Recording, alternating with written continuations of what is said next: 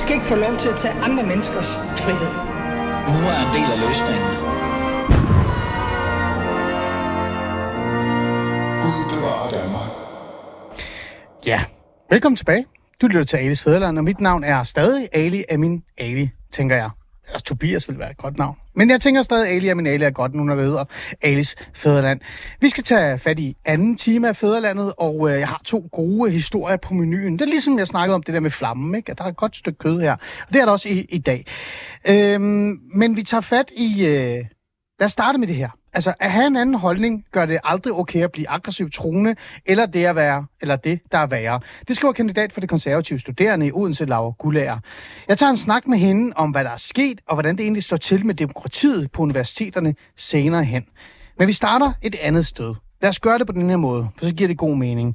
Verdens øjne hviler lige nu på Mellemøsten, men den russiske invasion er ikke ophørt. Trods kulde og glemsel brænder krigen stadig. Sådan skriver Emil Arnholdt Moskær, tidligere veteran og forfatter, øh, som har været på en 10-dages rundrejse i Ukraine for at tale med de udlandske frivillige. Øh, men hvorfor gør det egentlig, øh, spørger mange ham, og det gør jeg også. Og hvad er egentlig meningen med sådan en tur? Det tager vi en snak om nu.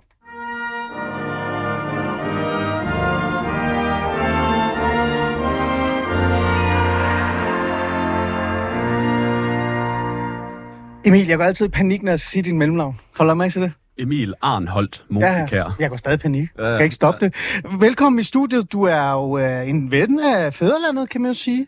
må Primært sige, fordi ja. du er tidligere Ja, det er veteran. en fornøjelse at være her. Ja, jeg plejer altid at sige tak for din tjeneste, ikke? Ja, ja, det, det er det eneste sted, jeg får Er der egentlig nogen, der siger det? Ja, så jeg sidder bare og venter på, at du uh, inviterer mig, så jeg kan få det at vide. Ja, jeg er den eneste, ikke? Mere eller mindre, ja. Mand, folk ja. skulle usle mennesker. Øh, du er tidligere veteran, og så er du også øh, forfatter. Øh, Emil, du har været på en 10-dages rundrejse i Ukraine. Altså, til at starte med, hvem hulen tager på en 10-dages rundrejse i Ukraine? Altså et land, der er decideret i krig nu med Putins øh, kugle skøre Rusland. Hvorfor gør du sådan noget? Jamen, det skulle være så dejligt på den her tid af året, havde jeg hørt. Ah. Ah, ja. Okay, nej, men øh, altså, man kan sige, at baggrunden for det er jo, at jeg, at jeg allerede i foråret, øh, faktisk så he- hele vejen tilbage i 2021, var jeg i Ukraine første gang, fordi at jeg interviewede veteraner til den bog, jeg udgav tidligere i, året, øh, i år. Øhm, og så i, her i foråret var jeg tilbage igen, øh, var derovre for at køre forsyninger til, øh, rundt til nogle af de, de danskere, som slås derovre, ikke? Jeg prøver at stoppe dig allerede nu. Forsyninger. Hvad yes. Forsyninger? Altså sådan Coca-Cola, eller? Jamen for eksempel, altså slik, Haribo, sådan nogle ting, men det kunne også være varmt tøj, øh, sådan Okay. nogle forskellige ting, ikke? Så, så alt lige fra... Og så, så fik jeg kontakt til nogle af de her, de her danskere, som har meldt sig til den ukrainske her. Mm. Og jeg synes bare, det er nogle, det, er- det er nogle ret interessante øh, fortællinger, øh, skæbner og personer. Mm. Og øh, ligesom alle andre sådan gode fortællinger, så, så startede ligesom en forundring i mig. Ikke? Hvorfor er det, at de her de har overhovedet meldt sig til den her krig her, som mm. ligger så langt væk fra dem selv? Og det ved jeg, at der er mange danskere, som også spørger sig selv om. De kan godt se det logiske i, hvorfor man skal slås mod Rusland, men hvorfor efterlade sin, sin familie herhjemme, Mm. mm. og så tage så langt væk for at slås i nogle andres krig?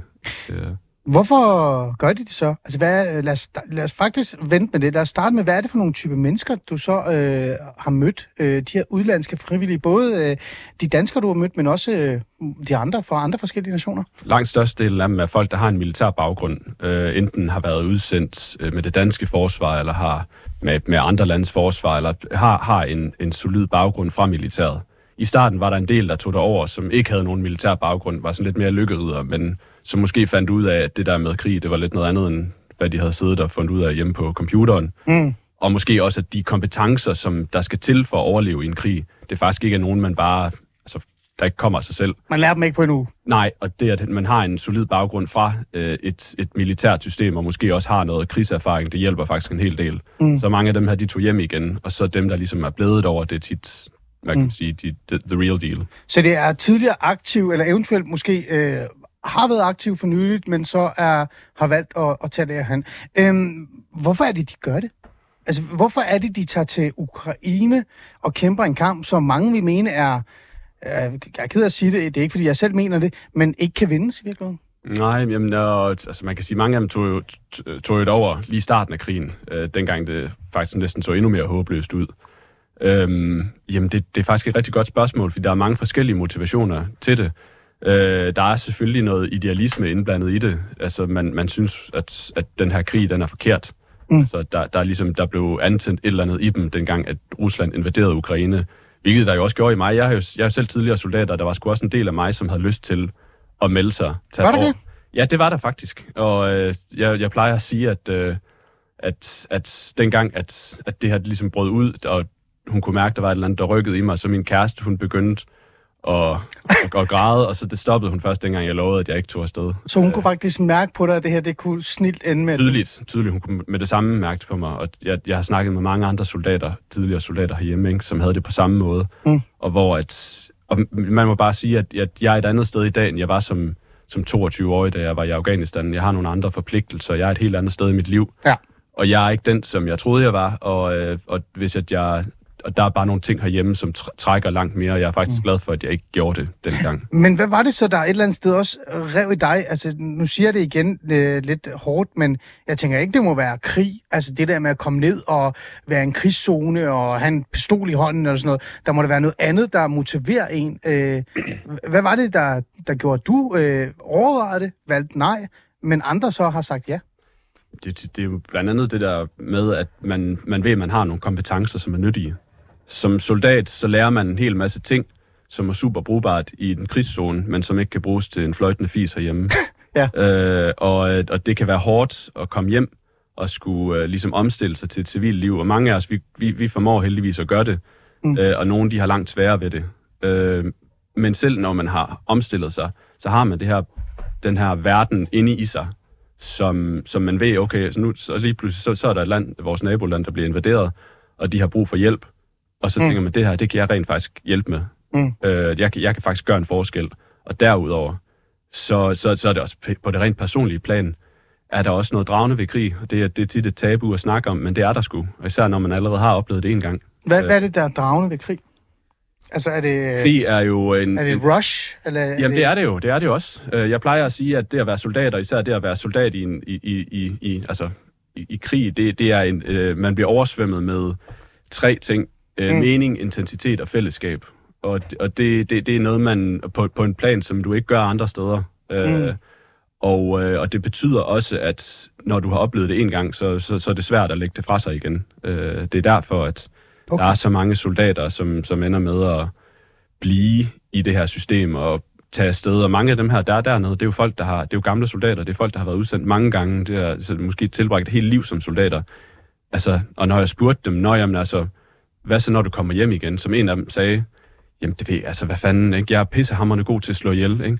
Mm. Øh, og jeg har prøvet det der med at komme hjem øh, og være hjemme, men altså når jeg er hjemme i fem minutter, så begynder det at krible i mig, hvad fanden skal jeg lave? Hvad, hvad skal jeg egentlig snakke med folk om? Altså, mm. Mm, okay. altså Ja. dernede, der føler han sig normal. Herhjemme, der føler han sig unormal. Mm. Og sådan er der mange, der har det. Du mødte også øh, du mødte nogle danskere dernede? Ja. Hvor mange var det, du mødte? Den her gang øh, var jeg sammen med to. Mm. Der er nogle flere dernede rundt omkring. Øh, jeg ved ikke, om du kan fortælle mig om det, men hvad var deres motivation for at tage til et iskoldt Ukraine og kigge russerne i øjnene? Jamen altså, den ene af dem, han, øhm, Martin hedder han, øh, han som, som han siger, han har, han har en erfaring fra det danske forsvar, øh, men han har faktisk aldrig nogensinde været udsendt. Øhm, Mm. Og af alle mulige forskellige årsager, ikke? Og, som han, og han har været ude at sejle lidt også, og sådan lidt forskelligt. Men han, dengang krigen brød, havde han faktisk et tømmerfirma herhjemme, ikke? Men for ham, der var det bare den der, jamen selvfølgelig jeg det her. Altså, der, er- der er noget, der bare trak i ham. Altså, måske noget, som man ikke følte, han havde opnået. Samtidig var der også den her, jamen det der, det, det skulle da modbydeligt, at de invaderer deres, et, et naboland på den der måde der, ikke? Mm. Nogen skal gøre et eller andet, ikke? Og det kan jo så være mig. Ikke? Mm. Så der er sådan både en blanding af idealisme, men også rent personlige årsager. Da jeg spurgte ham, kan du forstå, hvorfor der er nogen, der synes, det her det er egoistisk? Ja. Efterlader trods alt nogle børn derhjemme. Ja, ja. Så sagde han, det kan jeg sagtens forstå. Og et eller andet sted er det jo også egoistisk. Mm. Men det kunne bare ikke være anderledes. Hvad med øh, den anden? Han er, han, han, han er, hvad kan man sige, han er, jeg vil nærmest, man kan betegne ham lidt som måske legesoldat. Øh, Okay. han, han, han har en lang erfaring med, mm. han har en... en Det er jo en levevis på en måde, en levemåde. Ja, altså han har sgu, han har sgu været, han har sgu arbejdet med de her ting her mange steder i verden. Mm. Mellemøsten, Afrika, Sydamerika, sådan noget som det her, ikke? Okay. Han har også levet herhjemme og faktisk altså, lavet andre ting og sådan noget, men altså, han er jo også bare, det var ham, der sagde, at jeg, jeg er pissehammerende god til at slå ihjel, ikke? Altså, og, og, og, og pisse god til at være soldat, ikke? Altså, Ja. det, og, og derhen, altså han er en, en højt værdsat vare Mm. lige nu. Mm. Og, Ja. øh, og, og, Og det giver noget, det og kan han, jeg godt han er forstå. mega god til det, og hvad fanden skal han lave herhjemme, som han siger, ikke? Det, I dit, øh, I dit opslag, som jeg faldt over, øh, og nu har jeg jo fulgt dig i, i noget tid også, øh, og vi- du har også været inde og tale om din bog og så videre, der skrev du øh, også om det her med, at et af svarene var også på en iskold mark i Bucha. 116 ofre i en massegrav. Hvad mener du med det? Vi, øh, sammen med ham her, Martin, besøgte vi Butcha. Øh, først der kørte vi til Irpin, hvor han faktisk havde sin første mission i starten af krigen, og vi var kørt rundt og ledte efter de bygninger, hvor de ligesom havde sat en observationspost ind mm. op. Vi kunne ikke finde det, men altså, vi kørte rundt der, og så snakkede vi om, du ved, hvordan det var at være i Irpin på det, tid, det her tidspunkt. Det var i marts sidste år, ikke? hvordan han fortalte dem, der lå lige i gaderne, og hunde, der gnaskede sig på de her, ja undskyld, ja, det Nej. er meget brutalt, ikke? Men altså, men altså, og røg, og du ved, alle de der ting.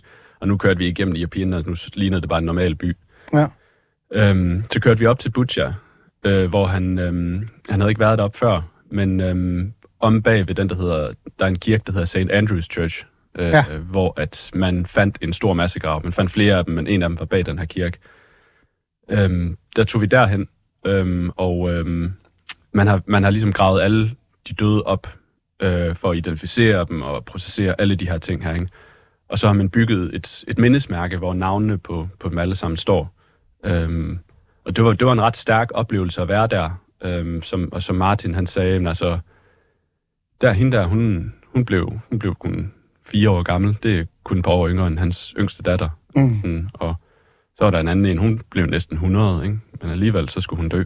Og, Mm. øh, og det var bare, altså lidt ligesom når man står altså an, andre sådan mindesmærker for krig, eller en, i en ko- koncentrationslejr, eller sådan et eller andet, så er der noget meget stærkt ved sådan et sted, og det er lidt med til måske også at vise, hvorfor er det egentlig, jeg gør det her. Ikke? Mm. Og som Martin sagde, jamen, det var ikke, altså, det her var ikke grunden til, at han tog afsted, Nej. men det er der med til ligesom at understrege for ham, at det her det er det rigtige at gøre.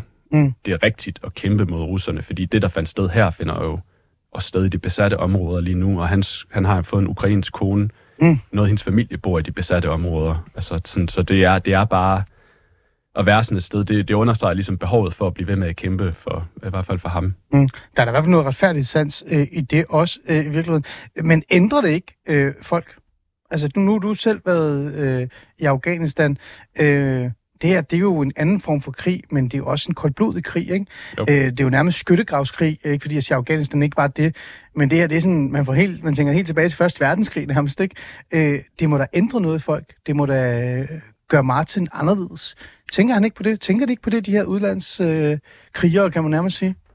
Øhm, det, det, det ændrer helt sikkert folk. Krig, det ændrer altid folk. Øhm, hvad enten man er det ene eller det andet sted hen. Forskellen er jo, altså jeg var i Afghanistan i et halvt år. De her, de har været afsted i, altså ja, mange af dem siden starten, ikke? Det er jo fandme snart halvanden år siden. Ja, altså, det er lang tid. mere, ikke? Altså det er, øhm, og ikke fordi, at de ligger ved fronten hele tiden af det her, men det er alligevel, man bliver suget ind i en anden verden, og i en billede af, hvad der er normalt og hvad der ikke er normalt. Det ændrer sig.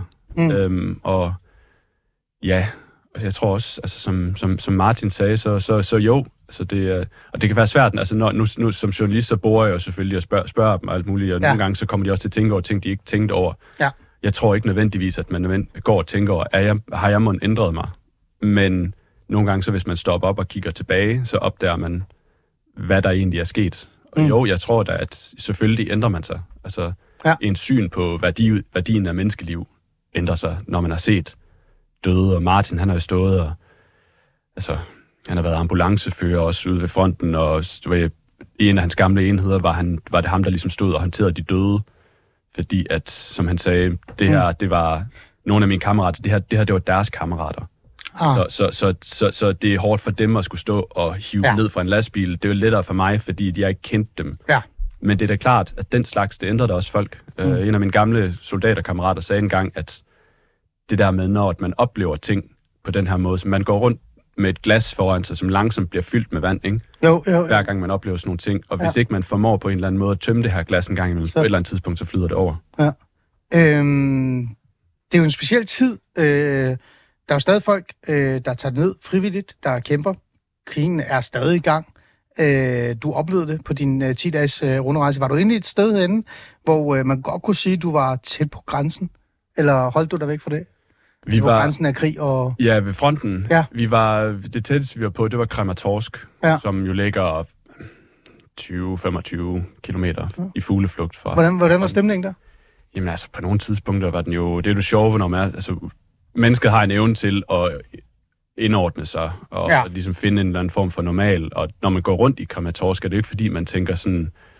Uh, der, altså, der, der, der, var, der var sådan relativt fredeligt, da vi var der. Øh, sådan- Man kan jo høre artilleriet fra fronten, men jeg synes ikke, jeg lagde ikke rigtig mærke til... Der var nogle af dem, jeg var afsted sammen med, de hørte lidt altså sådan en gang imellem. Ikke? Men jeg lagde ikke Mm. rigtig mærke til det. Men altså, der er jo, så ser man bombede bygninger en gang imellem. Vi var henne ved, der er sådan en pizzeria, som blev bombet i Krematorsk, ramt af et missil i sommers, Ja.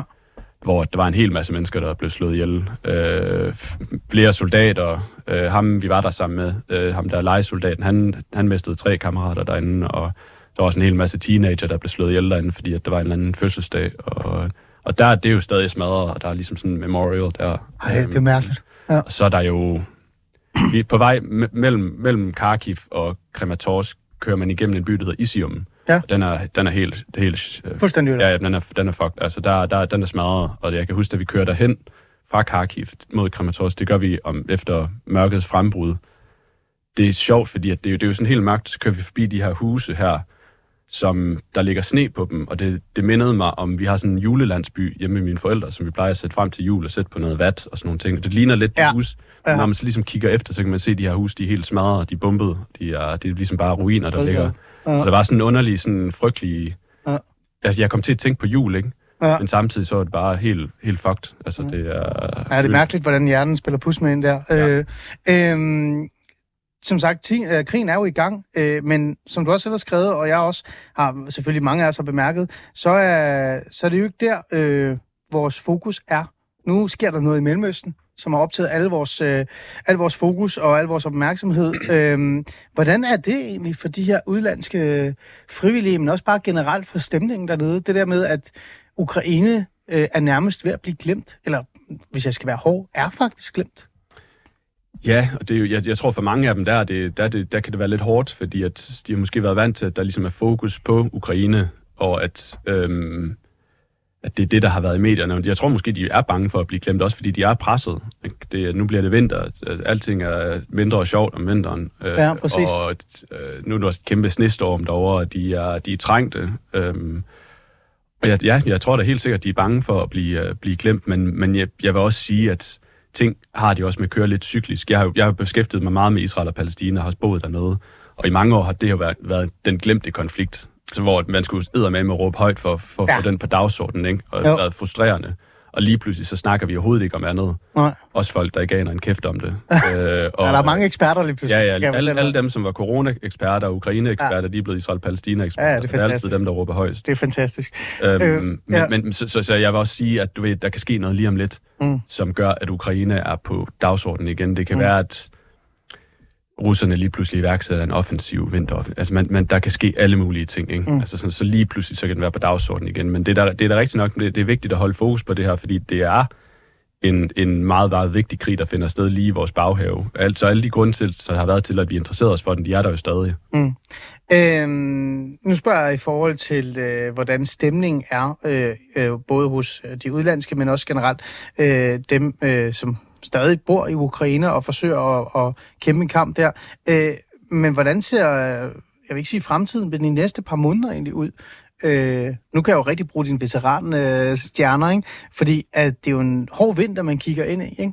Jo. Og øh, hård vinter, øh, en glemt, øh, på nuværende tidspunkt, øh, krig, øh, det, er en, det er en farlig cocktail.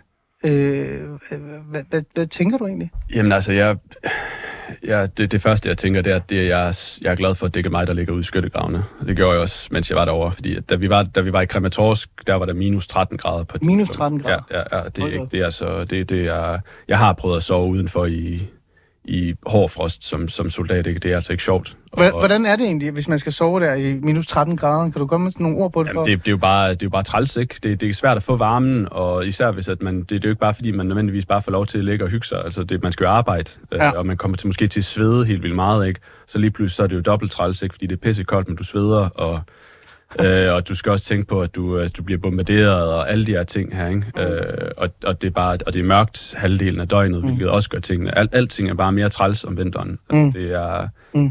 det, er, det er ekstra hårdt, du bruger flere kalorier, det er sværere at få forsyningerne frem, og hvis du så også er våd, ikke? du ligger i nogle skyttegrave, som er, som er våde, og, alt- altså det er bare, det er bare super, super nederen. Mm. Øh, og Det er moralen, der den til at blive ramt Ja, af. i, i, i, i den grad, ikke? Altså, Ja. Og det at være våd og kold. Der var der er en tysk soldat under Første Verdenskrig, der sagde, øh, at Ernst Junger, han sagde, at noget i retning af, selv ikke artilleri eller synet af døde kammerater kan ødelægge soldaters moral så effektivt, som det at være gennemblødt og kold Ej, det er faktisk længere vildt. perioder. Ja. Det er, Og det er ja, det, ukrainerne kigger ind lige nu.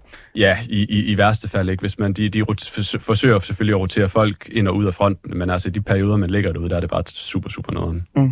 Altså, øh, hvad tænker du egentlig om det hele det her, øh, her øh, til sidst generelt? Altså, nu har du været der i 10 dage. Der kommer eventuelt øh, en bog måske. Øh, et eller andet. Jeg ved det ikke. Du gætter jeg bare. Jeg ja. har ingen idé.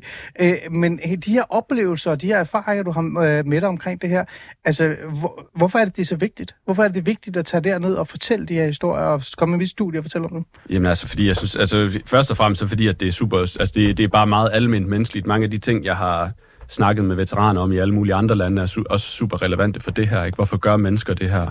Og hvordan er det at komme hjem igen? Og for at svare på dit første spørgsmål, ja, ideen er, at der skal blive en bog ud af det på, på lang sigt, fordi jeg vil gerne blive ved med at interviewe de her mennesker her, vende tilbage, snakke med dem, Mm. men så også når krigen slutter, og Ja. de forhåbentlig kommer hjem igen. Øh, Hvor lander de henne? Hvad Ja, deres hvordan er det at komme hjem fra sådan noget som det her, ikke? Og så, så det vil sige, udsigten er jo et eller andet sted lidt halvlang. Hvis krigen slutter i morgen, så, så, så er den selvfølgelig kortere, men det her, det kan trække ud i overvis. Mm. Så går der flere år, før bogen kommer ud. Men altså, det, så vil ligesom blive ved med at dokumentere det, og få deres beretninger ned, og følge dem undervejs. Øh, Mm. og, og så ja, på et eller andet tidspunkt, når det hele er slut, så de kommer hjem igen, så, så forhåbentlig så kommer der en eller anden bog ud af det, hvad det vil sige at være ja, fremmedkriger i, øh, i, Ja. ja. i, på den her måde. Ikke? Er- I, I Europa. Ja, netop. Ikke? Øh, mange siger jo, den her, øh, det her det er jo bare startskud. Det kan blive værre. Der kan komme flere krige. Øh, Rusland er ikke færdig endnu. Øh, tror du, sådan, vi kigger ind i en, en, en tid, hvor Ukrainekrigen kommer til at vare nærmest for evigt, og at vi virkelig bare må erkende, at øh, fredstiden er slut. Og, og det her med at være, altså, at være frivillig i en eller anden skov, i en eller anden grøft i Ukraine, danske frivillige, det kommer vi til at se mere af. Altså, man skal jo passe på med at spå, om, især om fremtiden. Ja, men man det at ikke? land, ja, ja. vil vi gerne spå lidt. Ja, øh, det, det, det er, jeg, jeg, jeg ved selvfølgelig ikke, hvad der ender med at ske, men det jeg kan sige, det er, at jeg tror, ja, at vi går en mere usikker tid i møde, og at den periode, vi har haft med fred, er måske har været lidt et, et un, en unik periode, Mm. hvor vi har været lullet lidt i søvn og været vant til et krig. Det er sådan noget, der foregik i fremmede lande, og så kan vi barbere vores militær ned til et minimum. Og, ja. øh, og, øh, og så, øh, så, så ellers, så, men, men, men jeg tror, at ja, vi, vi kommer helt sikkert til at se, at, at vi, vi bliver nødt til at kunne fokusere, kunne fokusere mere på militæret, være vant til at det at være soldat, når man, altså, det kan være, at vi skal have flere værnepligtige, mere militær, alle de der ting der, ikke? At hvor, vi skal tage vores sikkerhed alvorligt. Og det er, det er måske den lære, vi skal drage af det her. Emil, en fornøjelse at have dig i studiet. Tak fordi du vil komme og sætte ord på det. Det er nok ikke sidste gang, du kommer. Og nok heller ikke sidste gang, vi taler om det her. Ja, Det kan være, vi skal tale om Israel og det Palæstina-konflikt, som jeg ikke har lyst. ja, det ikke. ja, puh, ja. Ja, øh, men tusind tak, fordi du vil komme og fortælle de her historier. De er rigtig vigtige, og der er en krig derude, som vi ikke skal glemme. Det er netop den her Ukraine-krig. Så en fornøjelse. Selv tak.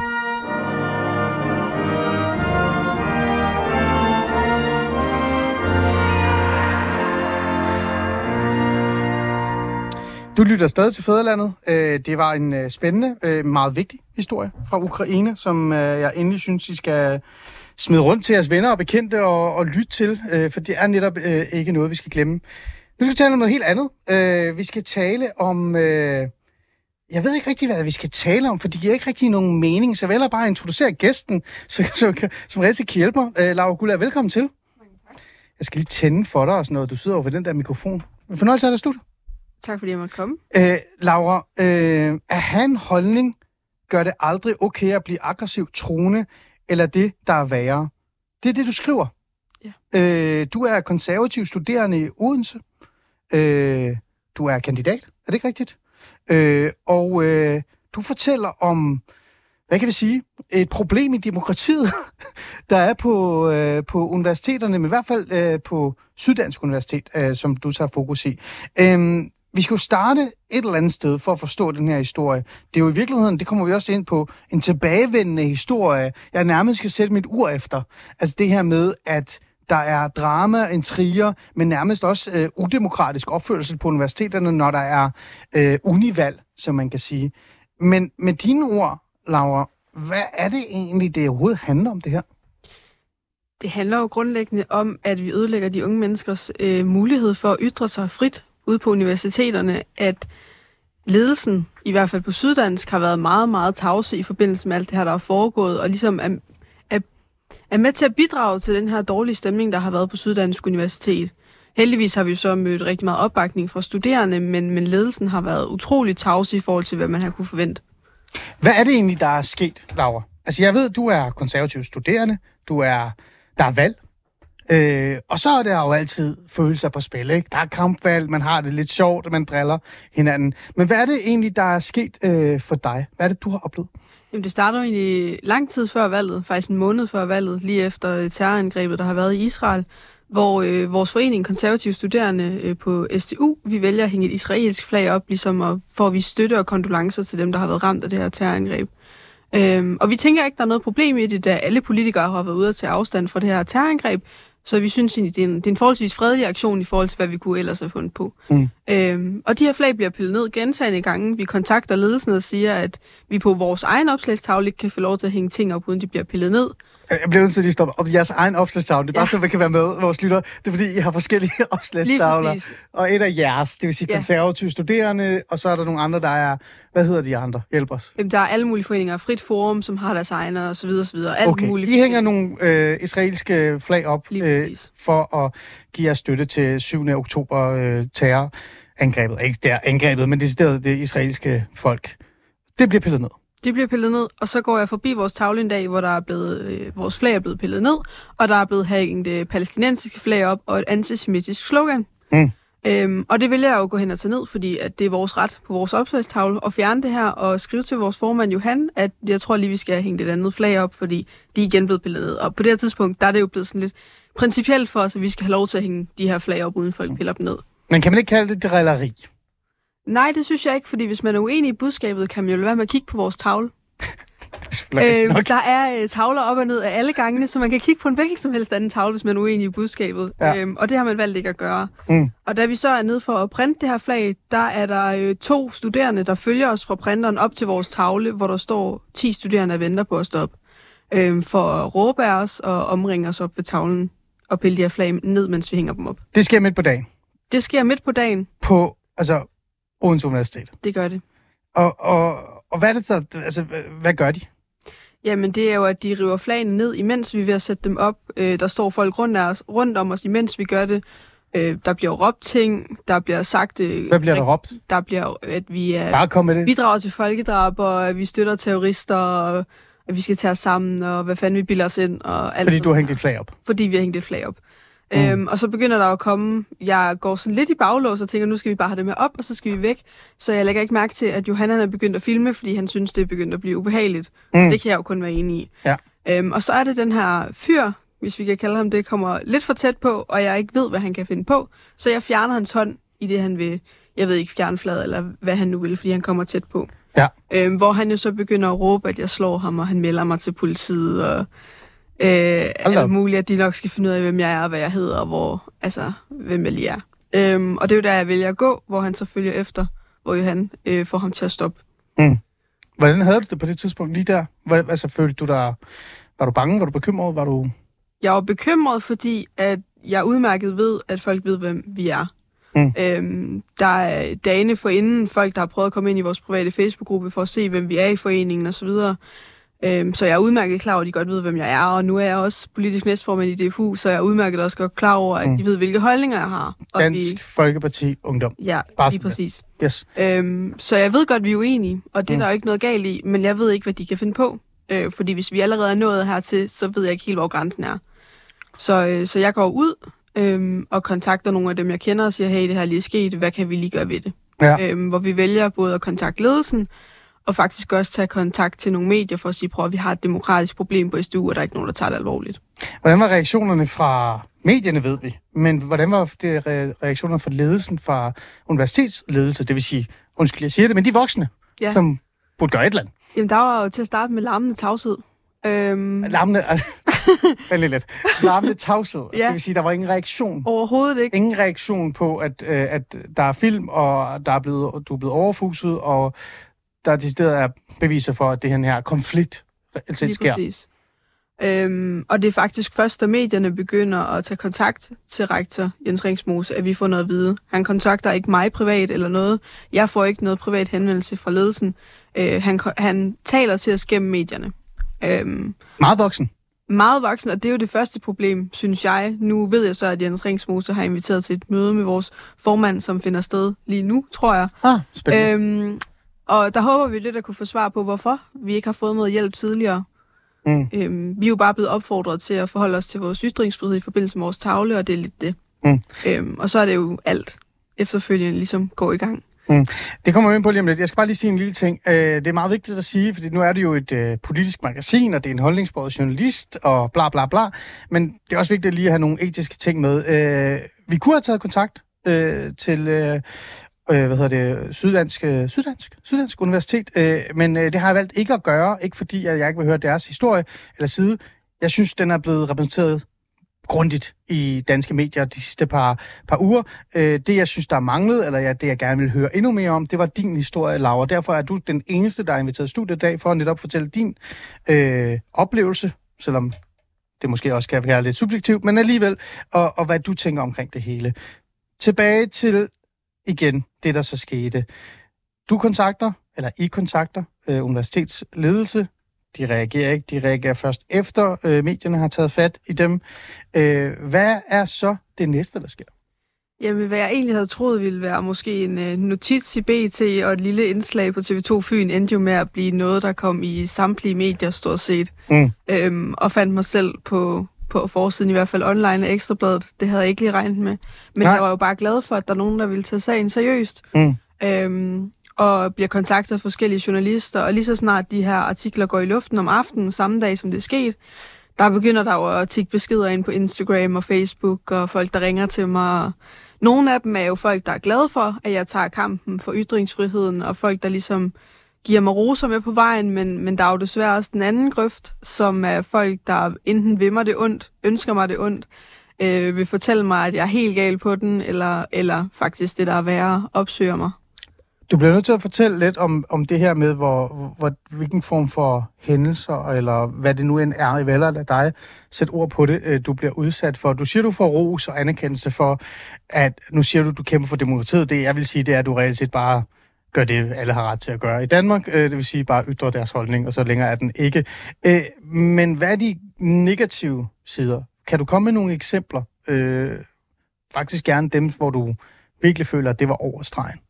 Jamen, det er jo blandt andet beskeder faktisk fra folk, der går på universitetet, som er venner med den her fyr, der er på videoen, Mm. som siger, at, øh, at, at det er mig, der slår ham, og at jeg burde skamme mig, og at, at jeg bare skal vente på, at jeg bliver meldt til politiet, og de skal nok finde ud af, hvem jeg er, og så videre. Mm.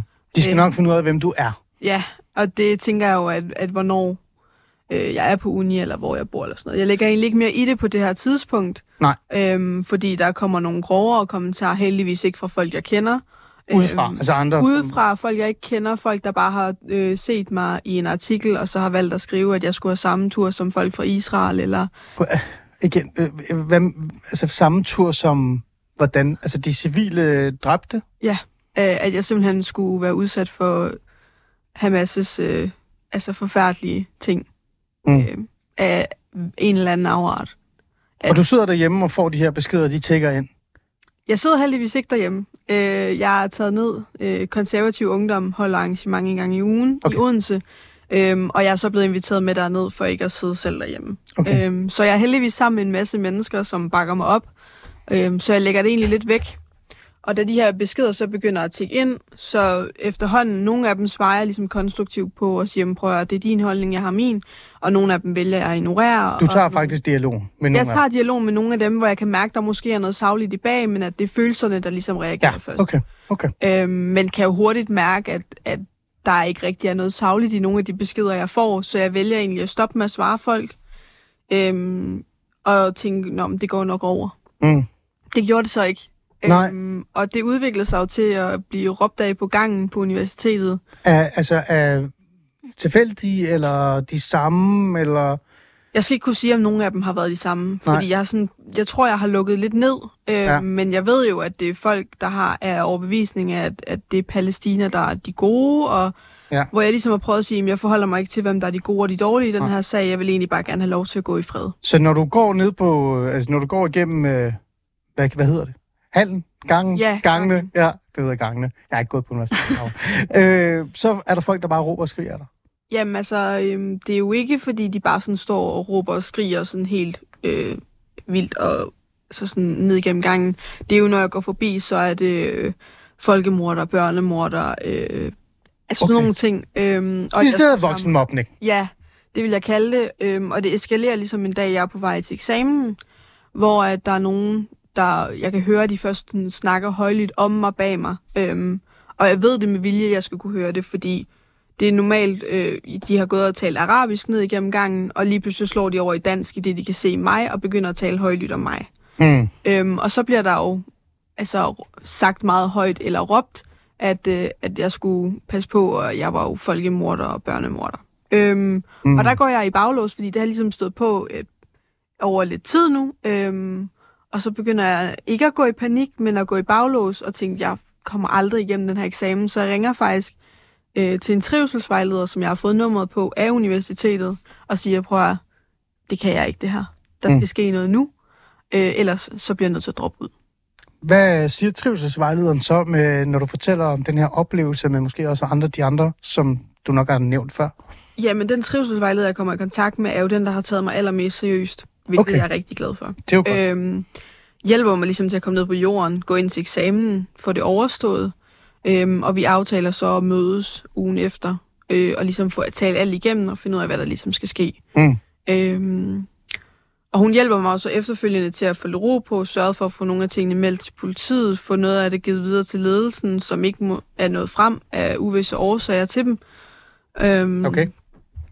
og, og ligesom skabe en lille smule ro i mit hoved, fordi at i den her periode er der også, øh, det er jo ikke bare på universitetet desværre, det er jo også, at der er en aften i sidste uge, at nogen, der opsøger mig på min bopæl, banker på mit vindue og siger netop de her ting, at jeg er barnemorder og støtter folkemord, og at der er nogen dagen efter, der ringer til mig klokken halv fire om natten med skjult nummer. Mm. Øhm, så, så det har jo udviklet sig til, og jeg skal passe på med at kalde det chikane, for jeg ved, der er folk, der er udsat for meget værre ting end mig. Men, men, Men stadigvæk. men, men den tendenserer til, øh, tendenserer til chikane, og det kunne jeg ikke være i længere. Mm. Øh, og jeg har jo kunne mærke, at det har påvirket mig både i min skole og i mit arbejde. Jeg har jo slet ikke arbejdet lige så godt, som jeg plejer. Mm. Øhm, og klaret mig lige så godt, som jeg plejer. Heller ikke til den eksamen, hvor jeg ligesom blev overfuset inden. Mm. Så jeg synes, det er ærgerligt, at en demokratisk proces skal påvirke nogle mennesker negativt i en retning, hvor de ikke føler, de udøver det maksimale potentiale, de har. Mm. Det er jo meget stort af dig at sige, men, det, men virkeligheden er, og den, den reelle historie, det er jo, at folk kommer og banker på din dør, fordi du har en anden holdning end dem, og det er jo fuldstændig sindssygt. Lad os lige gå tilbage til den her trivselsvejleder. Hvad var så svaret fra trivselsvejlederen i forhold til øh, det her? Var det at anmelde og tale og, øh, og presse lidt på ledelsesmæssigt i forhold til, hvad der skal ske? Øh, var, det, var det det, der, der blev sat i gang? Jamen, det var jo øh, netop det her med, at alt, der sker uden for universitetet, der er tilnærmer sig øh, trusler, det skal mm. jo selvfølgelig meldes til politiet. Ja. Øhm, så det, har, det er blevet meldt det hele. Det har du gjort nu. Det har jeg gjort nu. Øhm, og som politiet også selv siger, det er jo svært at gøre noget, når vi ikke ved, hvem de er. For eksempel dem her, der har banket på sådan noget, det kan jeg godt forstå.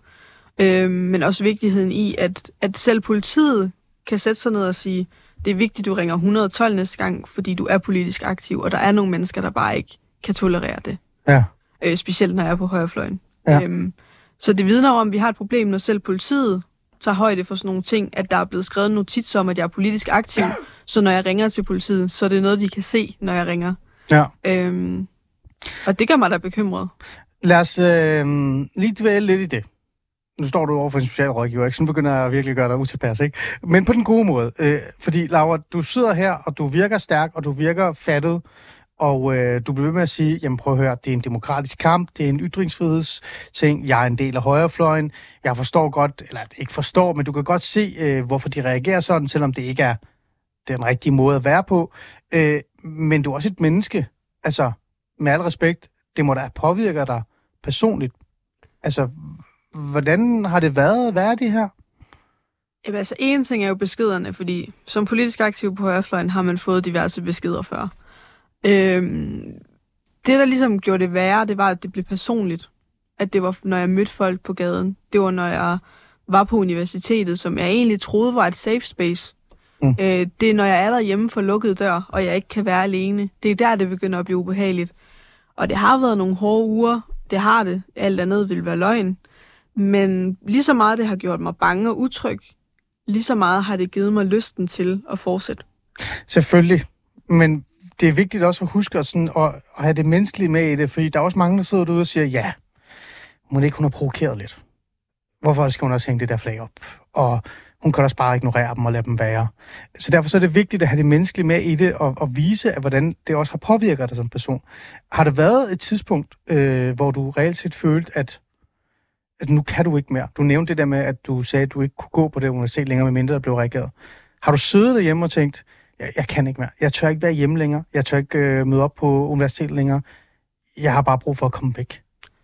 Det har jo været sådan nogle små ting i hverdagen, som for eksempel øh, at låne min søsters bil til skole, i stedet for at skulle tage toget af letbanen, fordi jeg vidste ikke, hvem jeg mødte på vejen. Eller mm. at øh, det har jo tidligere været en principiel ting for mig, at peberspray skulle gøres lovligt. Så jeg har haft en derhjemme, men jeg er begyndt at gå med den. Du er begyndt at gå med peberspray?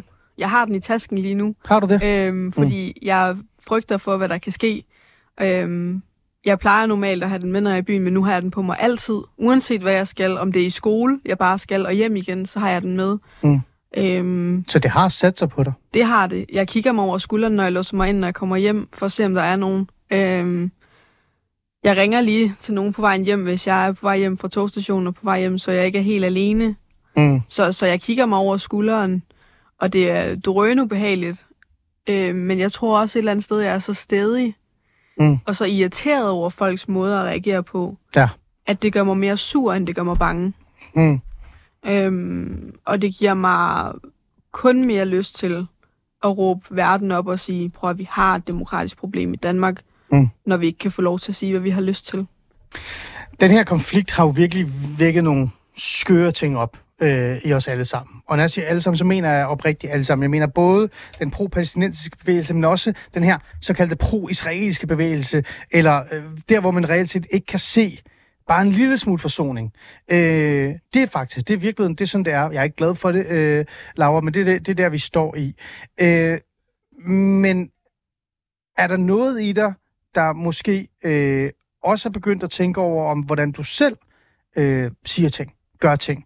Hvordan du selv, ikke fordi jeg siger, at du har gjort noget forkert, Laura, jeg prøver at reflektere med dig, men hvordan du selv måske kan være mere imødekommende, så folk ikke reagerer så voldsomt. Øh, har det været noget af det, eller er du stadig, nej, gud fandme, jeg har bare gjort det, jeg har lov til at rette til?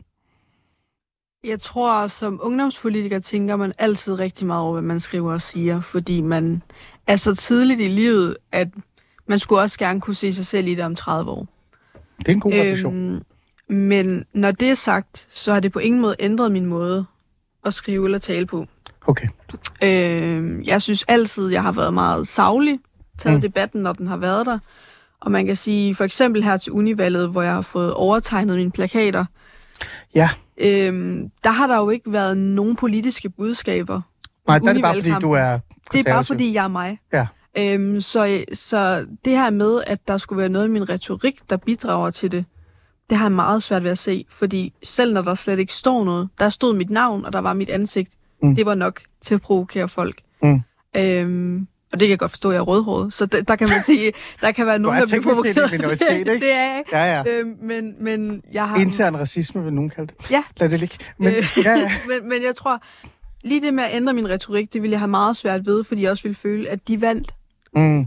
så ændrer de mig. Det var også det, jeg sagde til min trivselsvejleder. Øh, hun ja. foreslog eventuelt at tage noget overlov i et halvt år, hvor jeg siger, så vinder de jo.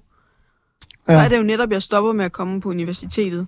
Så har, så har, så har de fået... Så har de fået, hvad de ville have. Ja. De har sluppet for mig. Øhm, og det er på ingen måde det, jeg har lyst til.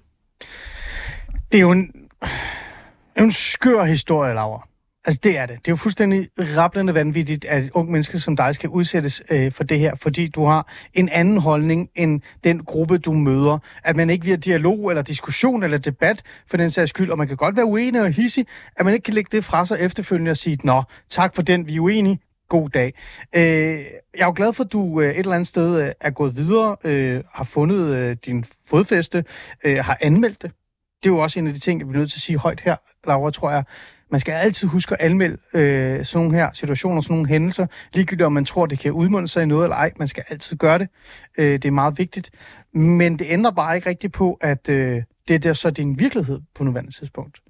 Øh, før vi går videre til det generelle også, det, det generelle problem, der er omkring de her valg, så vil jeg bare gerne lige dvæle med dig. Øh, du siger, du bliver ved, men har du tænkt over, hvad de næste skridt skal være i forhold til det her? Vil du ufortrøden holde fast i at, at være i dialog og diskussion omkring Israel og Palæstina, eller kunne du få en på at lægge det til side for en stund? Jeg vil gerne ærligt erkende, det har været nogle skøre måneder for mig også. Altså, jeg har deltaget i integrationsdebatten siden været 16, ikke? Den har været vildt. Altså, jeg har været op og skændes med bandemedlemmer, ikke? Og islamister. Men det, der sker lige nu, er... Det er sgu skørt. Så jeg øh, har faktisk besluttet mig at lægge det lidt til side. Bare for min egen lille sanity. Men der er du overhovedet ikke. Du er måske stærkere end mig, kan jeg høre. Øhm, jeg ved ikke, om jeg er stærkere. Jeg er bare meget, meget stedig. Du er stedig øhm, på rødhåret. Ja, det er det, du prøver at sige. Ja, lige præcis. Okay. Øhm, og det er jo begrænset. Nu bor jeg i Jylland, så det er jo ikke fordi, øhm, nu, øh, at vi møder det sådan på daglig basis, men der har der været demonstrationer nede i Kolding, Skågade og så videre ud foran min lejlighed. Ja. Øhm, og der har jeg blandet mig lidt på Facebook, og jeg har blandet mig lidt på Twitter. har meget svært ved ikke at blande mig på Twitter. Øhm, men der er man også, det er jo lidt nogle andre test, man får på Twitter, end man gør alle mulige andre steder. Ja, det er et forfærdeligt sted. Det er noget ja. helt andet. Ja. Øhm, så, men nej, nej jeg tror ikke, jeg vil trække mig. Øh, mm. Men jeg vil ikke søge en konfrontation. Okay. Øhm, så på en måde har det et eller andet sted sat dig Ja, et eller andet sted, fordi hvis jeg bliver draget ind i en debat, eller hvis jeg ser der noget, der er uretfærdigt, så vil jeg helt sikkert svare på det. Men det er ikke sådan, jeg uprovokeret vil skrive et eller andet med, øh, nu har Hamas gjort bla bla bla bla, øh, og derfor er Israel de gode, og hvem er de dårlige og sådan noget, fordi det er slet ikke der, vi er. Mm. Men, men så snart jeg ser noget, jeg føler er uretfærdigt, så kan jeg ikke lade være med at reagere på det. Og mm. det, er sådan, det er også sådan, politik startede for mig. Mm. Uretfærdighedsfølelse har jeg det så svært med. Mm. Og jeg tror også, det er derfor, jeg ikke er stoppet i den her debat, fordi jeg grundlæggende synes, det er uretfærdigt, at der er nogen, der synes, at deres holdning er vigtigere end andres. Mm. Eller re- mere rigtigt. Ja, ja. lige præcis. Der er noget andet, der øh, irriterer mig, så, eller jeg synes, der er mærkeligt. Øh, det er samme øh, spor, men nu hopper vi lidt til det generelle. Nu taler vi om omkring den her øh, konflikt, som har landet i Danmark, som på en eller anden måde har været med til også at skabe en konflikt øh, hos dig, øh, og blandt andre i forhold til det der Israel-Palæstina-konflikt osv. osv.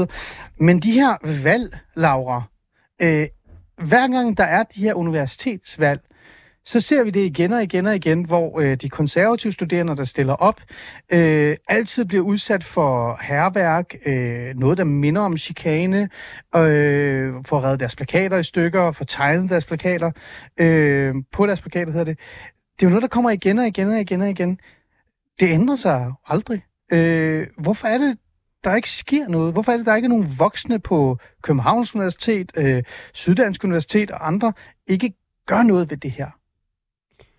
Øh, specifikt på Syddansk Universitet, så er det sådan, at efter alt det her, der har været med Israel-Palæstina, så sender ledelsen øh, skriv ud om, at vi skal huske, at vi har ytringsfrihed, og at de ikke tolererer, øh, at man ikke kan overholde det. Et skriv? Et skriv, ja. Øh, som bliver sendt til samtlige studerende. Det er klart det helt. Lige præcis. En mail, en fælles mail, det du siger. Og det vi jo gentagende gange får at vide, det er, at vi ved jo ikke, hvem der gør det her, så vi kan ikke gøre noget. Men der er jo beviser på det. Der er jo eksempler på det. Vi snakker om en ledelse, der, har, der er ansvarlig for unge mennesker, som er et sted, hvor de skal udvikle sig, hvor de er stadig sårbare, øh, og så videre, og så videre. Det kan da ikke være rigtigt, at jeg skal sidde her hvert år. Altså, jeg havde faktisk tænkt mig at tage det op i år, men jeg gad ikke, Laura. Mm. For jeg tænkte, der sker jo ikke noget. Det var det samme igen. Ja. Så hørte jeg din historie, og så tænkte jeg, det var vigtigere. Øh, men hvordan kan det være, at det bare gentager sig og gentager sig? Jeg vil gerne høre det fra dig. Er det fordi, man på en eller anden måde øh, ikke vil er det for konfliktfyldt? Øh, er man konfliktsky på de her universiteter? Fordi at der er en stor venstrefløj, som i virkeligheden øh, både man kan sige er skyldige, det siger jeg nu, men også har magten? det er jo helt sikkert et problem, at, at det altid er dem, der ligger til højre for midten, der skal være udsat, udsat for alt det her. Og det gør det jo besværligt for os at føre valgkamp og ligesom blive valgt til nogle af de her poster. Øhm, heldigvis for os, har jeg lyst til at sige, i gåsøjne i år var der kun valgt studienævnen på SDU, så man kan sige, det var ikke fordi, det var en af de største valg nogensinde. ja. Øhm, men, men det er jo alligevel et problem, når det også sker på Københavns Universitet. Mm. Øhm, og det Ja. bliver ved. Og jeg tror, at det bunder både i konfliktskyhed fra ledelsen, men også, øhm, at man ikke ved, hvad man skal gøre. Mm. Man, man er magtesløse og kan egentlig ikke rigtig finde ud af, hvad der er op og ned i det hele. Mm. Og man har sikkert lyst til at sanktionere dem, der gør det her, men kan ikke rigtig overskue, hvordan man skal gøre det og finde ud af, hvem de er. Mm. Øhm, vi i altså KS i Odense i hvert fald havde jo leget med tanken om at spørge ledelsen, og man måtte sætte et kamera op, der kun filmer vores opslagstavle. Hvad var svar til det? Vi har ikke spurgt endnu, fordi vi tænker også, Nej, okay. at når der ikke er overvågning på universitetet, så er det måske også langt at gå, øh, fordi vi har jo også frihed. Men, men hvis den kun filmer vores opslagstavle, ville det måske kunne være med til at sætte en stopper for det. Ja. Ikke at man skal, man Men skal det er voldsomt, dem, ikke? der gør det, Ja. men, men netop, at hvis man ved, at vores opslagstavle bliver filmet, så gør man måske ikke noget. Ja. Men det er jo voldsomt, vi skal derud, ja. hvis det er det, der skal til. Øh, det er jo ledelsesmæssigt, men jeg sidder også og tænker, at det her, det er unge mennesker, der er ved at uddanne sig til nogle temmelig gode stillinger, og der skal ud og deltage i den offentlige samtale og demokratiet senere. Hvad tænker du om det, at, at de mennesker, du, der er omkring dig, det er jo, jeg siger jo ikke, det er alle sammen, men den her gruppe opfører sig, som det er. Det er da ikke betryggende for demokratiet, for at være ærlig, Laura. Nej, øhm, mildt sagt er jeg meget bekymret for det, fordi der er jo tale om alt fra jurastuderende til medicinstuderende. Øhm, og jeg ved, nu ved jeg jo for eksempel, at nogle af dem, der har skrevet nogle af de her meget voldsomme ting til mig, er medicinstuderende. Ja. Jeg håber da ikke, hun en dag skal være min læge, hende, der har skrevet det her til mig. For så ved jeg da godt, hvad hendes holdning er til mig. Ja. Øhm, så, så jeg tror generelt, der er et problem med, hvordan vi taler med hinanden og til hinanden. Og Mm. før ledelsen gør noget ved det, og jeg ved ikke, om det skal være en samtale, der er ude på de forskellige fakulteter, fordi før at de unge mennesker er enige om, at det er forkert, så bliver der jo ikke gjort noget ved det, fordi i bund og grund ender det jo i opdragelse, og Jamen, hvordan det er man jo er som menneske. Det er jo nærmest en opdragelsessamtale, man skal have på universitetet. Det er jo voldsomt at tænke på, at der skal man stadig undervise eller Ja. forklare folk, at en, en god samtale er vigtig. Men det, det er der, du er. Altså, det er det, Altså, du tænker, når jeg det- spørger dig, hvad, hvad løsningen måske skulle være. Altså det mest bekymrende er jo, at i alt det her, der er jo flere både øh, folkeskolelærer og gymnasielærer, der har skrevet til mig, at det er rart problemstilling bliver taget op, for der er også problemer ude i landets folkeskoler og gymnasier. Så det er, jo en, det er jo en opdragelse, der skal komme hjemmefra, og det er jo også noget, man skal tage fat i allerede i folkeskolen og i gymnasiet. Mm. Fordi ellers så er det jo, som vi kan se, at det ryger med ind på universiteterne. Mm. Og når det er så slemt på universiteterne, så tør jeg da slet ikke at tænke på, hvordan det er på nogle af de gymnasier, hvor man er meget splittet. Mm. Øh, fordi der er man jo øh, heller ikke lige så langt i livet. Man er måske en smule mere umoden også. Så der kan det jo gå altså, grueligt galt, hvis der ikke bliver gjort noget. Vi forsøger faktisk det her program øh, i Fæderlandet. Jeg, jeg forsøger i hvert fald at få øh, folkeskolelærer og gymnasielærer til at deltage og fortælle om oplevelserne. De er derude. Øh, jeg hører dem. I sender dem til mig, og tak fordi I gør det. Øh, men det er lidt svært, Laura, fordi der er mange af dem, der faktisk er bange for konsekvenserne i forhold til at deltage. De er faktisk bekymrede for, hvad eleverne kunne finde på at gøre. Det er også i sig selv voldsomt at tænke på. Det er meget voldsomt. Men nevertheless, nu sagde jeg noget på engelsk, så jeg kort og kommer efter mig. Laura Gullager, tak fordi du vil komme i studiet. Jeg har faktisk ikke lyst til at sige, at det er en fornøjelse, for jeg synes, det er ekstremt ærgerligt, at du skal være her på baggrund af det. Men det er en vigtig historie, og det er en, øh, en, en vigtig, øh, hvad kan jeg sige, en, nogle vigtige hændelser, der skal ud, så folk kan høre, øh, at det her er sket. Øhm, demokratiet er virkelig under pres, Laura. Det må man bare ærligt erkende. Øh, men jeg kan sgu godt lide din øh, positive tilgang til det, som i virkeligheden handler om, at øh, lidt opdragelse, og så sådan lidt respekt over for hinanden, og så vil vi blive enige om, at vi er uenige. Det, det, der kan vi sgu nå langt. Er det ikke det, vi øh, skal slutte af med? Det synes jeg. Det er godt. Tak for det. Og tak til jer lytter. Nu er der sgu nyheder.